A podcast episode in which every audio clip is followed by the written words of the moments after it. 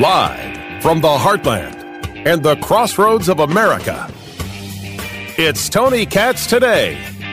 I, I, have to admit that I really have a strong opposition to the word hypocrite. I, I, I find that people use it as a catchphrase. They use it as a bit of sloganeering. They use it because they're lazy.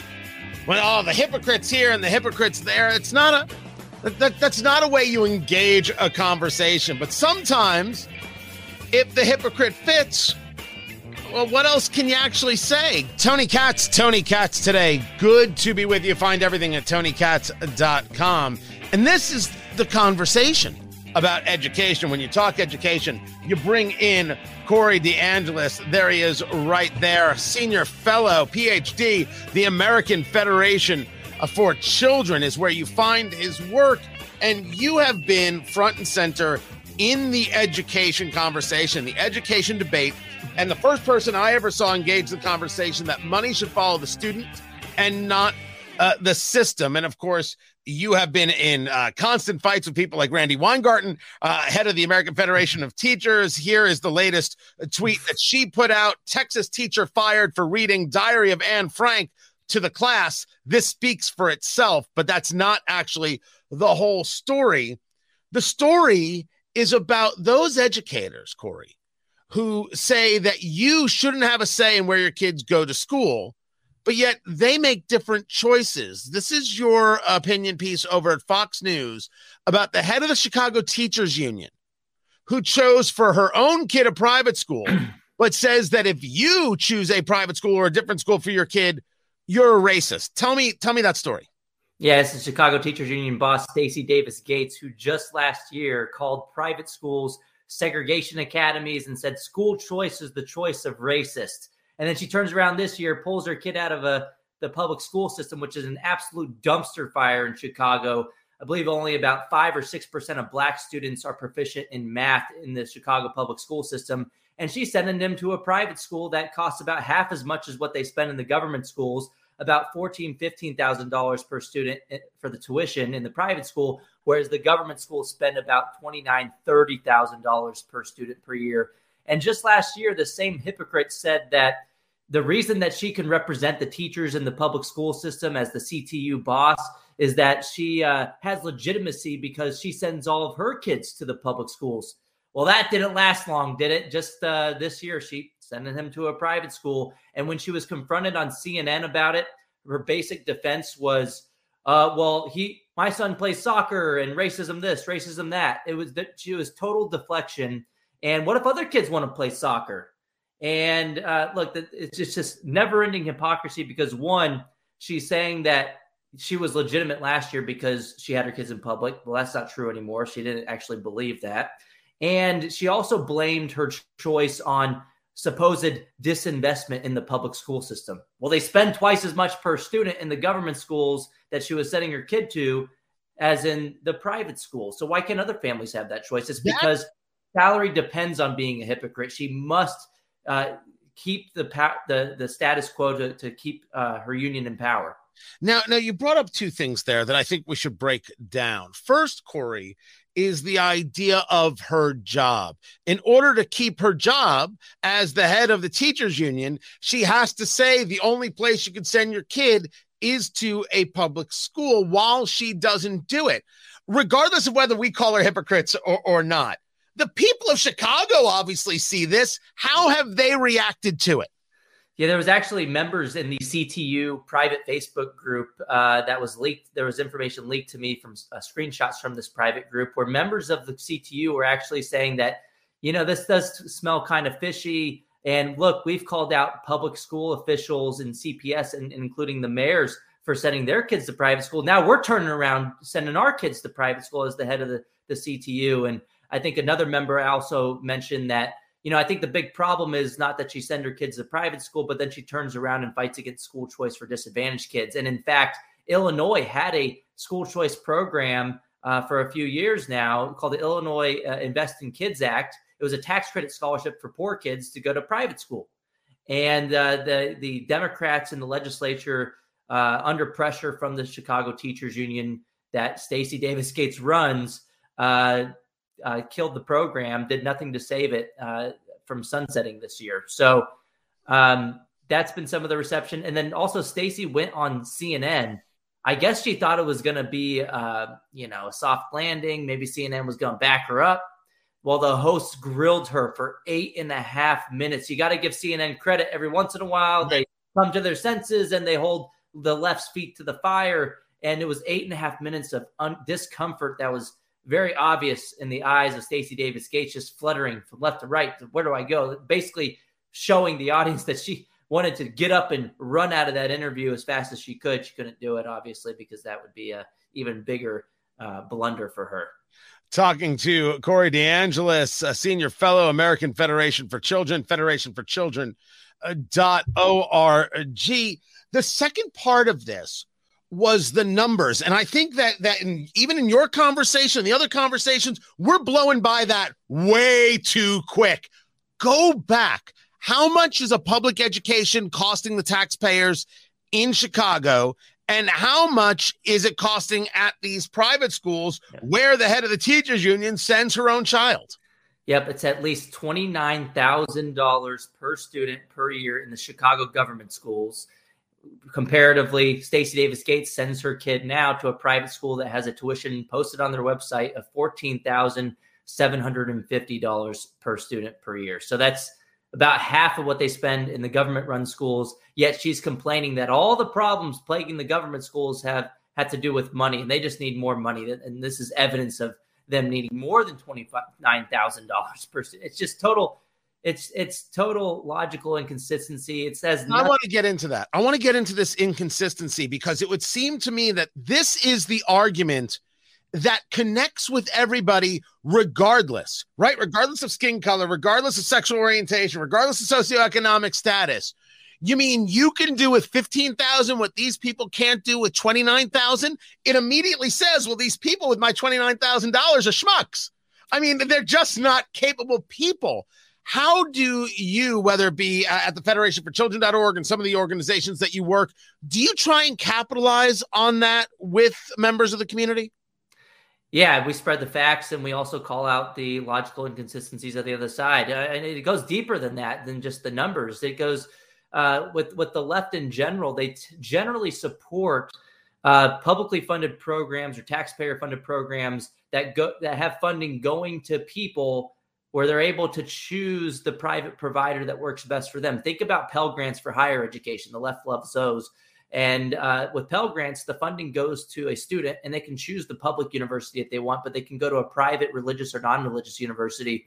We do the same thing with Head Start, which the left supports as well, or other pre K programs. Pre K funding uh, is directed by the parent. They get to choose their private religious or non religious pre K provider. We have Medicaid vouchers. You can choose a private, even religious hospital. You can, we have Section 8 housing vouchers. The left loves those, and on and on and on. The examples keep going. Food stamps. Food stamps are public dollars that can be used at private grocery stores chosen by the parent or the family. And only when it comes to K to 12 do they freak out about it. Why? Because the Democratic Party is owned by the teachers' unions. We mentioned Randi Weingarten earlier. Over 99.9% of her campaign contributions for the American Federation of Teachers went to Democrats in 2022. So the the teachers union is basically an arm of the Democratic Party at this point. And the reason that they fight so hard against choice only when it comes to K 12 education is because a difference in power dynamics. Choice is the norm for higher education, pre K, and everything else, but choice threatens an entrenched special interest, the teachers' unions, only when it comes to K 12. So they fight as hard as possible against the status quo. And you have never ending people in power Joe Biden, Gavin Newsom, Nancy Pelosi, fight against school choice. Roy Cooper, governor of North Carolina, he even declared a state of emergency over school choice because he was afraid it was going to pass. And, and that's still going to happen this year uh, through the budget. But just they have to be hypocrites because their power and their salary depends on it. And uh, it's just also another layer of logical inconsistency when they support funding people for everything else, but not K 12 education. You brought up Randi Weingarten, American Federation of Teachers, who certainly was working with our federal government regarding keeping schools closed. Uh, you see her in support of the United Auto Workers strike. She never met a union she didn't uh, love. Uh, she had put out this uh, tweet Texas teacher fired for reading Diary of Anne Frank to class. This speaks for itself.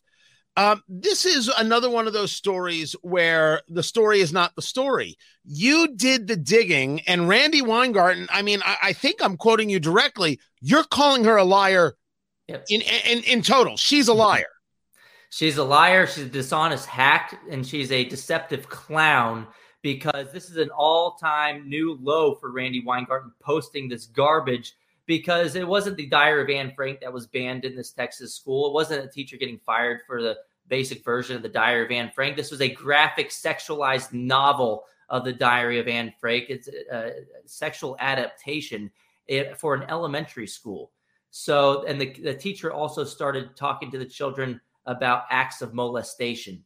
This was inappropriate for fifth graders. I think it was a fifth grade class. And Randi Weingarten is, is currently, as we speak, getting ratioed into oblivion on Twitter, which is now called X, for this deception. I mean, she she could have said, "Well, there the teacher got fired for this uh, this sexualized depiction of the Diary of Anne Frank," but it wasn't the actual Diary of Anne Frank, uh, as most of us would know it. So she she says this trying to to make it seem like Republicans are are not wanting to talk about the Holocaust, and that's just absolutely ridiculous. That's not the truth of what of what happened here, and you know what? This is um, going to add fuel to the fire, all of this clownish behavior by the teachers unions and Randi Weingarten in Texas, in particular, where this story came from. Greg Abbott just yesterday called for a special session to pass school choice next month. And it's even bigger than that because part of that story is that Greg Abbott also promised political consequences for fake Republicans in the Texas House if they don't pass their party platform issue of school choice, which was an emergency item this session, which Greg Abbott has been pushing all across the state, at least a, a dozen cities now. He's gone and campaigned for school choice. Voters overwhelmingly elected him while he was pushing for school choice over that clown Beto O'Rourke, who is against school choice. And uh, it looks like it's going to happen. Greg Abbott yesterday pointed out that there's an easy way to get this done and there's a hard way to get this done. The easy way is the the Senate, which they've already passed it easily, and they have for for a very long time. They've been on board with school choice.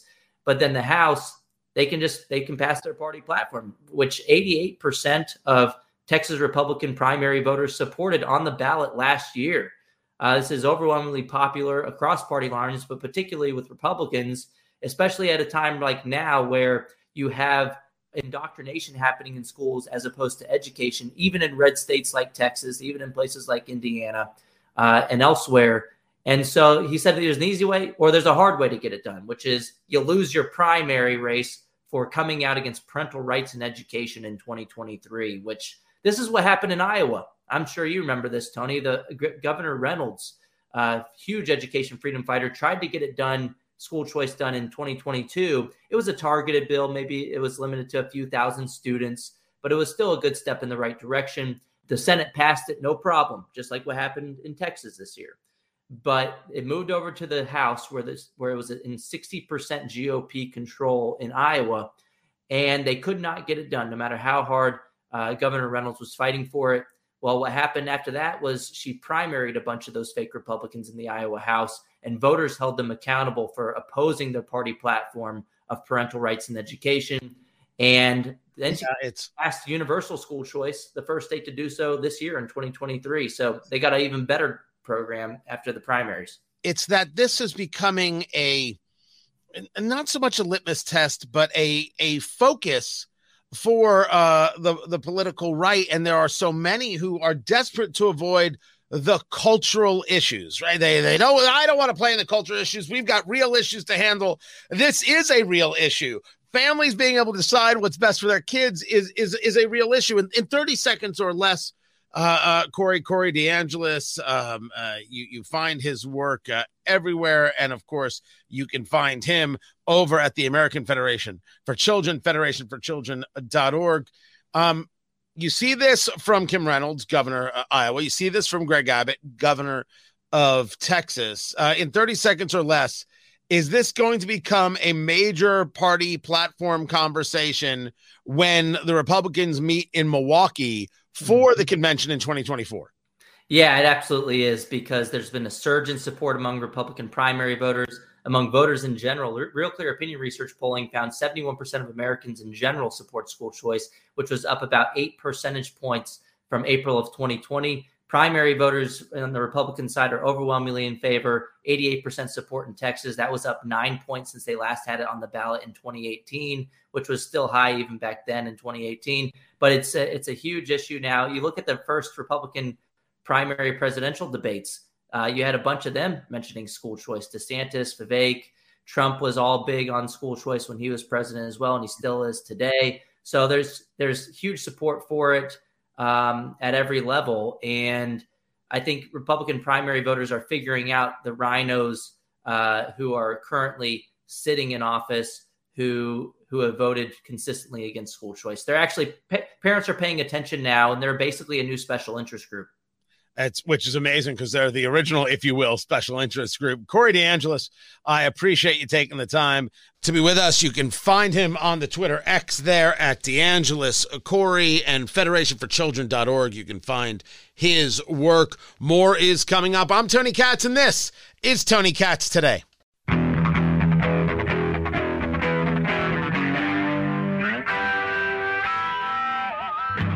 I listen to the chairman of the Joint Chiefs, Mark Milley, I would believe that Ukraine has a great chance of pushing Russians completely out of Ukraine and this is over in a matter of months. Tony Katz. Tony Katz today. Find everything at tonykatz.com. And follow me in all the places. Tony Katz on Instagram, Tony Katz on X. Uh, locals, of course, tonykatz.com. You can follow me on Facebook, Tony Katz Radio, but Facebook sucks. Speaking at a press conference in Germany, you've got Mark Milley, chairman of the Joint Chiefs, saying that, quote, to date, Ukraine has liberated over 54% of Russian occupied Ukraine, and they continue to retain the strategic initiative. Now, this goes along with a story in the Wall Street Journal. Actually heads up the Wall Street Journal online. Ukraine tactics put Russia on the defensive in the Black Sea and it's how commercial vessels are back to using the port of Odessa. They're not asking permission from the Russians for the first time since the war began, showing that the balance of power is different. This would make one believe that Russia is going to fall apart and simply stop. Nothing has shown this to be true. Absolutely, positively, nothing has shown this to be true. It is not that I don't want Russia to stop. I'm very clear. I would rather Ukraine be in the hands of the Ukrainian Ukrainians, not give up any land whatsoever, and the deaths to end. The Russians are a violent, horrific, despicable force led by a violent, horrific, despicable leader in Vladimir Putin who has no compunction in, in, in worrying about anybody or the levels of horror he inflicts on other people. He does not care. And since you know that to be true, you got to ask, well, what does he care about? He cares about losing face to the people of Russia. He cares about not having power. You can't go this long and just walk away. That doesn't that dog won't hunt. That, that is not the way this is going to work.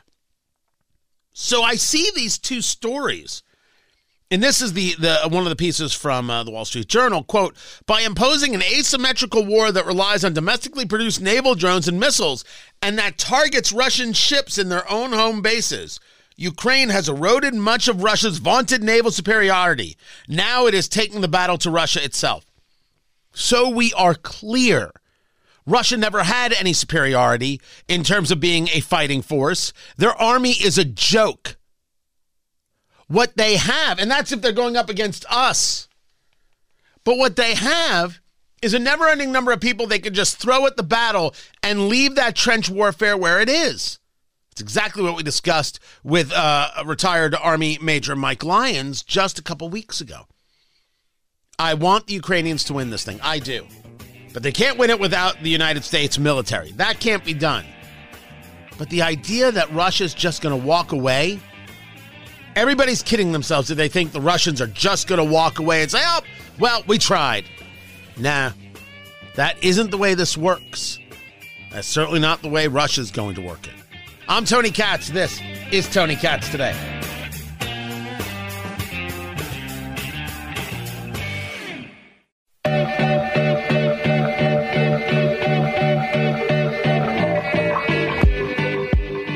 And a half years, the Department of Justice has been investigating Mr. Biden, an investigation run by David Weiss, an investigation that limited the number of witnesses agents could interview, an investigation that prohibited agents from referring to the president as the quote, big guy in any of the interviews they did get to do, an investigation that curtailed attempts by, to interview Mr. Biden by giving the transit team secret a heads up an investigation that notified Mr. Biden's defense counsel about a pending search warrant, an investigation run by Mr. Weiss, run by Mr. Weiss, where they told the Congress three different stories in 33 days. They told this committee on June 7th, David Weiss said, I have ultimate authority to determine when, where, and whether to bring charges. 23 days later, June 30th, he told this committee, Actually, I can only bring charges in my U.S. Attorney's District, the District of Delaware. And then to further confuse matters, on July 10th, he told Senator Graham, I have not sought special counsel status. Rather, I've had discussions with the Department of Justice. An investigation run by Mr. Weiss that negotiated a plea deal that the federal district court declined to accept. A plea deal so ridiculous, the judge asked this question quote, is there any precedence for agreeing not to prosecute crimes that have nothing to do with the charges being diverted? The response from the DOJ lawyer, I'm not aware of any, Your Honor. My God. Jim Jordan coming with the thunder. Like I said, I mean, it was just right off the bat, they were done with the Pledge of Allegiance, and he goes, I, I recognize myself as chair of the Judiciary Committee. And he starts with the fixes in. And I played it from you for you there from from the start because you had to hear it. We're gonna keep going, but I I am very much excited is the wrong word. I'm gonna go with hopeful that these Republicans have figured out that the only way out of the horror is through. It is clear and it is obvious that America is getting scammed. Understand it's not Republicans getting scammed. It's not you, it is us. You might disagree with me on every single political topic I bring up. But what we're seeing from the DOJ regarding the special counsel David Weiss, regarding an investigation into Hunter Biden, this is madness. This is not a rule of law. And if we're no longer a rule of law society, but we're a rule of man society where a certain uh, political party can get their way, Eventually, it turns on you. You might be a Democrat or a progressive and you love what's happening right now and Republicans are getting are getting screwed and they get gone after but Democrats get the easy way out and and and they they circumvent this way and they they sweetheart deal that way. That's today, man. That's only the right now. You can't be that myopic. You can't be that short-sighted. You got to get yourself your your eyes fixed. You can't Mr. Magoo your way through life. Eventually that's you. Eventually you take the freaking hit. Eventually you're in the barrel. Eventually you're in the cell. Remember the gulag was filled with people who every day exclaimed, Do you know who I am? If Stalin knew I was here, he'd be so upset. We're friends, you know. Stalin was the reason you were in the gulag. And that's where you died. Anytime it's the rule of man and not the rule of law, anytime it's the rule of emotion and not the rule of law, anytime justice is not blind, no society can thrive. And you, who may be enjoying this now, will have your day where you say, Oh, I didn't know this could happen. I didn't know it could be me on the other side. Well, this really does stink.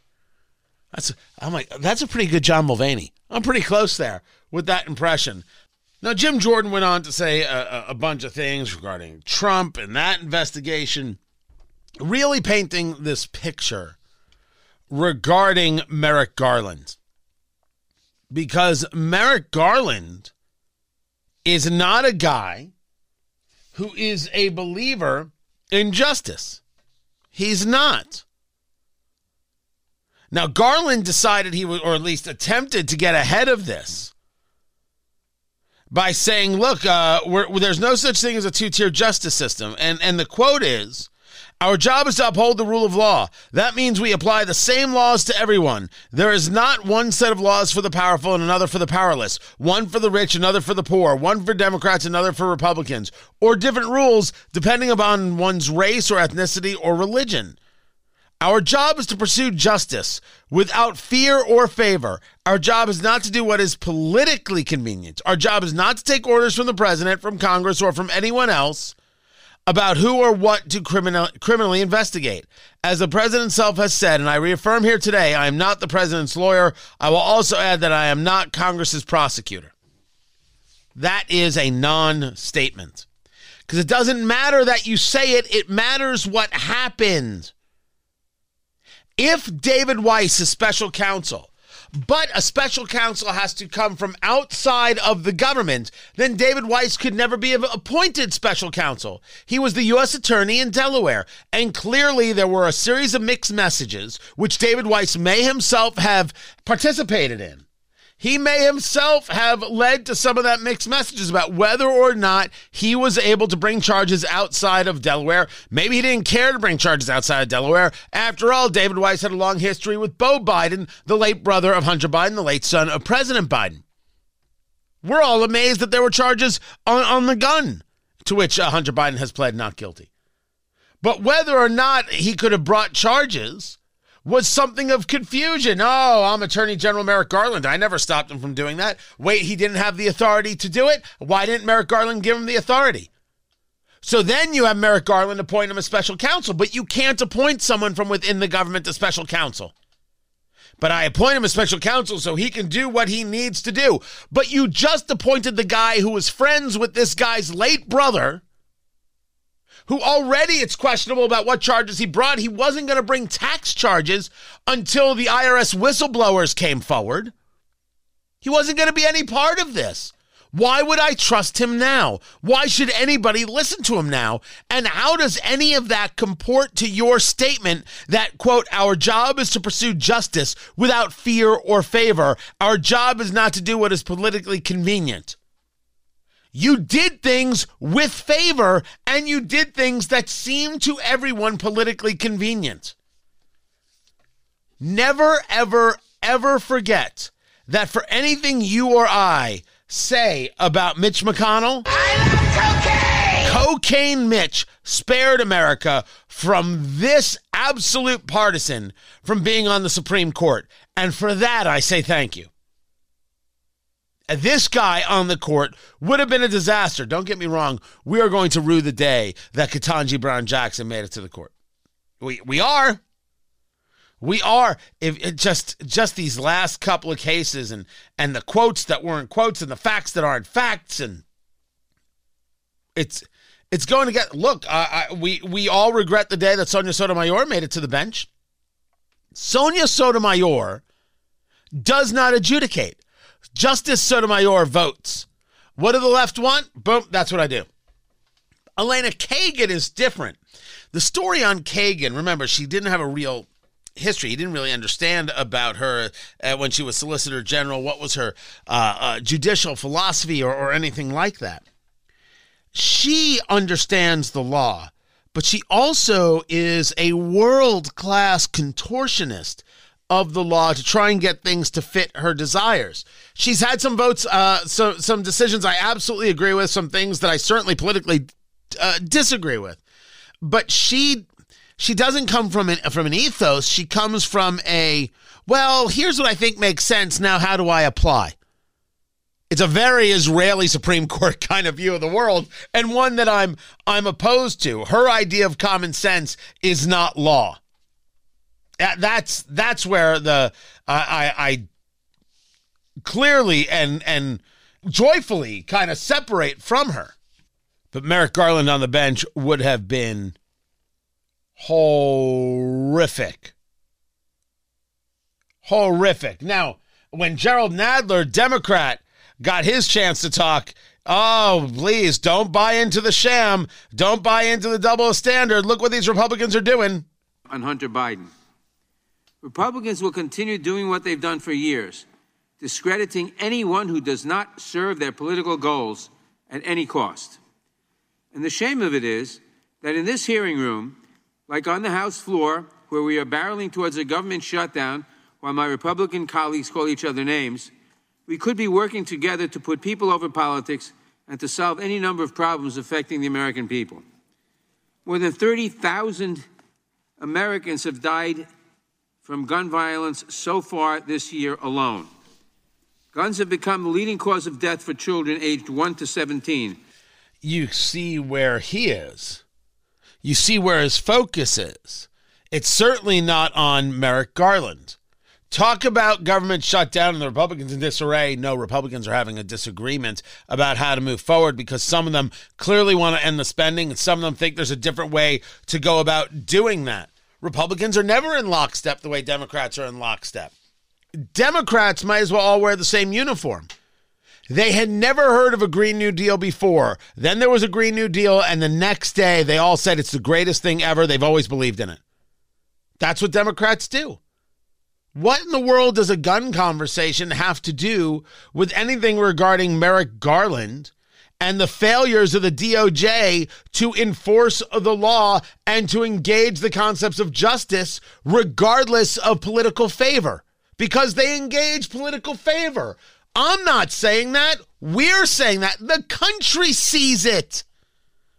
Hunter Biden had a sweetheart deal from the DOJ. Misdemeanor on the tax charges, pretrial diversion on the gun charge. Sweetheart deal. Everybody knows it. That is two tier justice, kids. That's what it is. Not a debate. There's no other reason for conversation. Two tiered justice right there. And to say otherwise is is nonsense. And for Nadler here, the Democrats, well, why would we want to actually have to address what is happening in the DOJ? What is happening with how we go about doing things? Better that we don't pay any attention to that at all. Why not just scream about Republican intransigence and then talk about guns? Nothing that you would not understand from uh, the, the, the Democratic uh, Party. As for Merrick Garland, the Attorney General, here's how he opened up. Our job includes seeking justice for the survivors of child exploitation, human smuggling, and sex trafficking. And it includes protecting democratic institutions like this one by holding accountable all those criminally responsible for the January 6 attack on the Capitol. Our job is also to protect civil rights. That includes protecting our freedoms as Americans to worship and think as we please, and to peacefully express our opinions, our beliefs, and our ideas. It includes protecting the right of every eligible citizen to vote and to have that vote counted. It includes combating discrimination, defending reproductive rights under law, and deterring and prosecuting attacks such as hate crimes. And our job is to uphold the rule of law. That means we apply the same laws to everyone. There is not one set of laws for the powerful and another for the powerless, one for the rich and another for the poor, one for Democrats and another for Republicans, or different rules depending upon one's race or ethnicity or religion. Our job is to pursue justice without fear or favor. Our job is not to do what is politically convenient. Our job is not to take orders from the president, from Congress, or from anyone else about who or what to criminally investigate.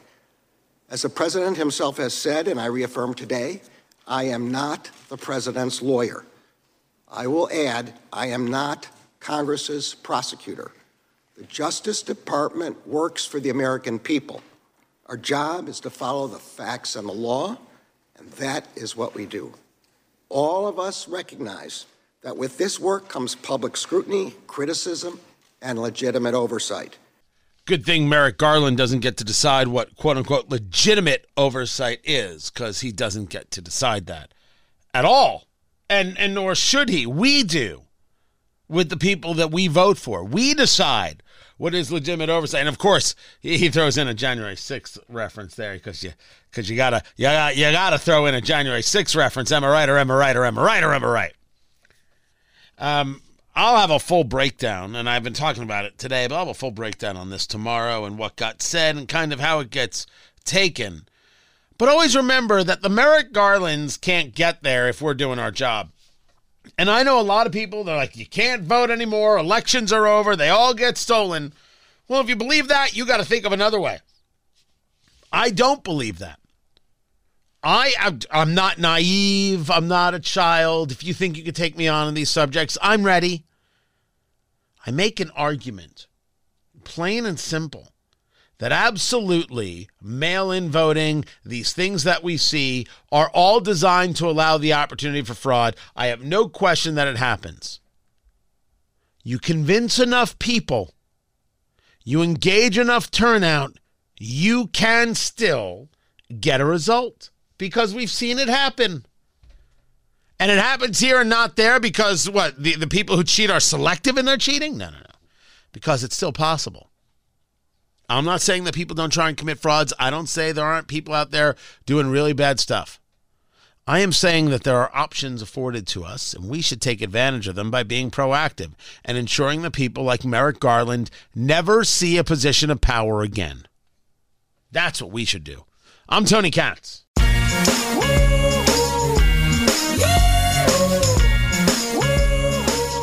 If you're in Indianapolis this afternoon, uh, come join me. I will be at Blend Bar Cigar in Indianapolis, Indiana, a night with IMPD SWAT. Uh, the group called uh, the IMPD SWAT Advisory Board, realizing that the SWAT team in Indianapolis has to pay for their own gear pay for their own training. So they got together to create fundraisers uh, to help them. Uh, this is one of them. It's a hundred dollar donation. Hors d'oeuvres, cigars, beverages. I don't know. You have to buy. Don't have to buy. I'm gonna go. Maybe I will see you there. Blend Bar Cigar uh, Indianapolis, Indiana, a night with IMPD SWAT. You'll meet some of these guys, be able to talk to them, get an understanding of what it is they deal with, what it is that they are going through. That is tonight, 6 uh, to 10 p.m. I, I won't be there till 10. I, I have a morning show to do, but I will be there, and maybe I will see uh, you there as well. $100 donation, and then whatever else it is you want to do, you go do and have some fun and bring some friends and have a good have a good time. Find everything at TonyKatz.com. Tony. Tomorrow, everyone. Take care.